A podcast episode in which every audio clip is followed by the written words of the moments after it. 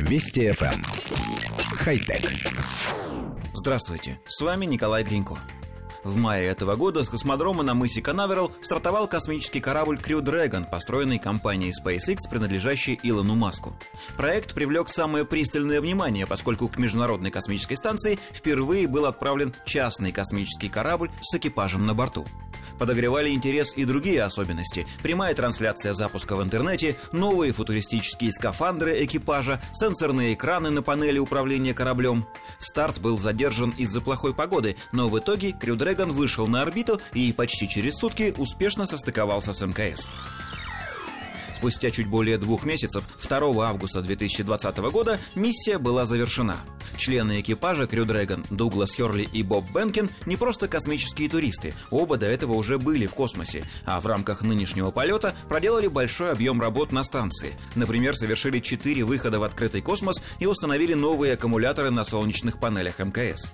И все же главная цель заключалась в том, чтобы доказать НАСА состоятельность всего проекта. Требовалось убедиться, что многоразовый Крю Дрэгон способен заменить российские союзы, до этого момента доставлявшие американские экипажи на космическую станцию. Миссия, завершившаяся приводнением корабля в воды Мексиканского залива, была признана успешной. Это позволило компании SpaceX получить от НАСА официальный допуск к полетам на Международную космическую станцию.